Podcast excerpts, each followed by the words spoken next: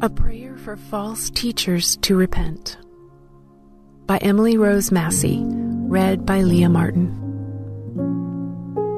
And the Lord's servant must not be quarrelsome, must be kind to everyone, able to teach, not resentful. Opponents must be gently instructed, in the hope that God will grant them repentance, leading them to a knowledge of the truth and that they will come to their senses and escape from the trap of the devil, who's taken them captive to do his will. 2 Timothy 2 24 through 26. In America, and perhaps even around the world, thanks to television and social media, the gospel of Jesus Christ has become extremely muddled by false teaching full of false gospels New Age, occult, or pagan practices, lying signs and wonders, and distractions that come from worldly desires that are all leading many to false Christs. My husband and I were among those who were believing lies from the result of the twisting of Scripture and the emotional and mental and spiritual manipulation from leaders in ministry whom we trusted. Although God began removing the scales from our eyes about five years ago, the road has been humbling, painful, frustrating, and difficult, among many other things. The wounds of deception can run deep and can take time to heal. Renewing our minds with God's Word has been quite the healing experience, although painful at times to be sure and we're so thankful for ministries who not only preach truth and exegete scripture so beautifully, they expose the lies of false teachers that seem to be all around us today. This shouldn't catch us by surprise because both Jesus and the Apostle Paul gave us proper warning that this would happen.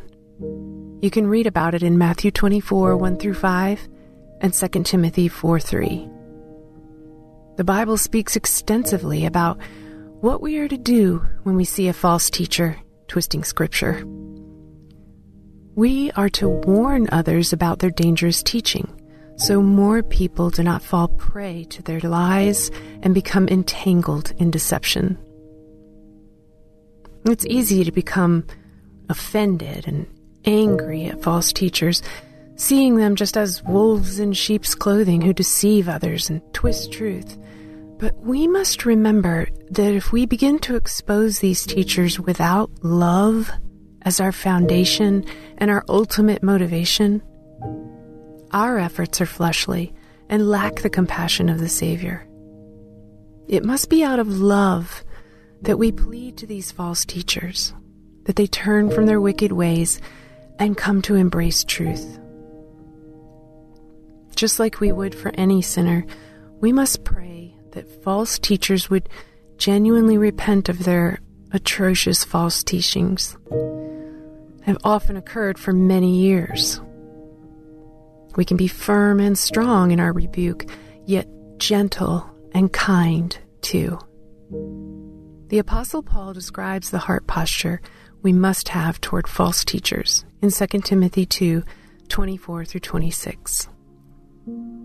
And the Lord's servant must not be quarrelsome, but must be kind to everyone, able to teach, not resentful. Opponents must be gently instructed in the hope that God will grant them repentance, leading them to a knowledge of the truth, and that they will come to their senses and escape from the trap of the devil, who has taken them captive to do his will. If we're going to test all things and warn others of wolves in sheep's clothing when we see their continual twisting of Scripture, we better be doing those things while on our knees in prayer and ask God to help us to be gentle, yet firm, and filled with hope that even the vilest of false teachers would come to their senses and repent being used by the devil. Their soul is in danger, and we should be broken, not hard hearted, over the reality of their eternal destination if they do not repent. Let's pray. Father, we ask you to soften our hearts toward false teachers who twist your word and lead others astray.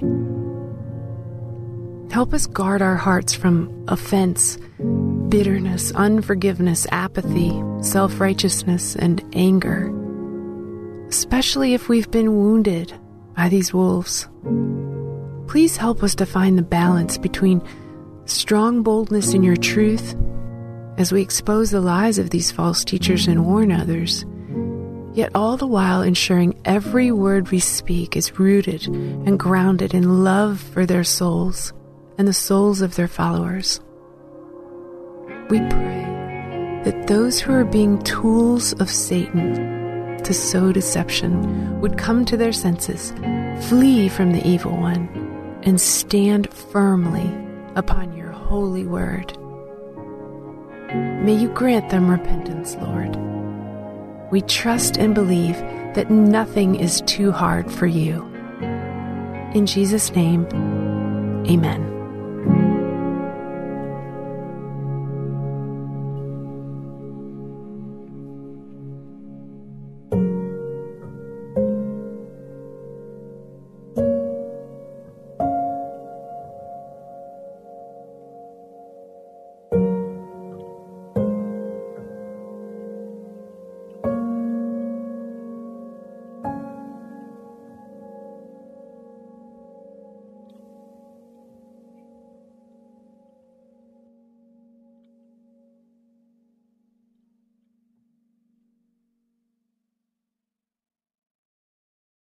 In a recent survey, parents reported that 52% of homeschooled children need learning accommodations. These parents need practical advice, encouragement, and hope to fuel their homeschooling efforts. The Empowering Homeschool Conversations podcast is where parents gain wisdom on how to teach unique learners successfully at home, like Laura, who recently told us, I needed this episode. I don't need a fancy curriculum or need to be a special ed teacher to teach my son. You have given me hope. To listen now, go to Life Audio or search Empowering Homeschool Conversations on your favorite podcast app.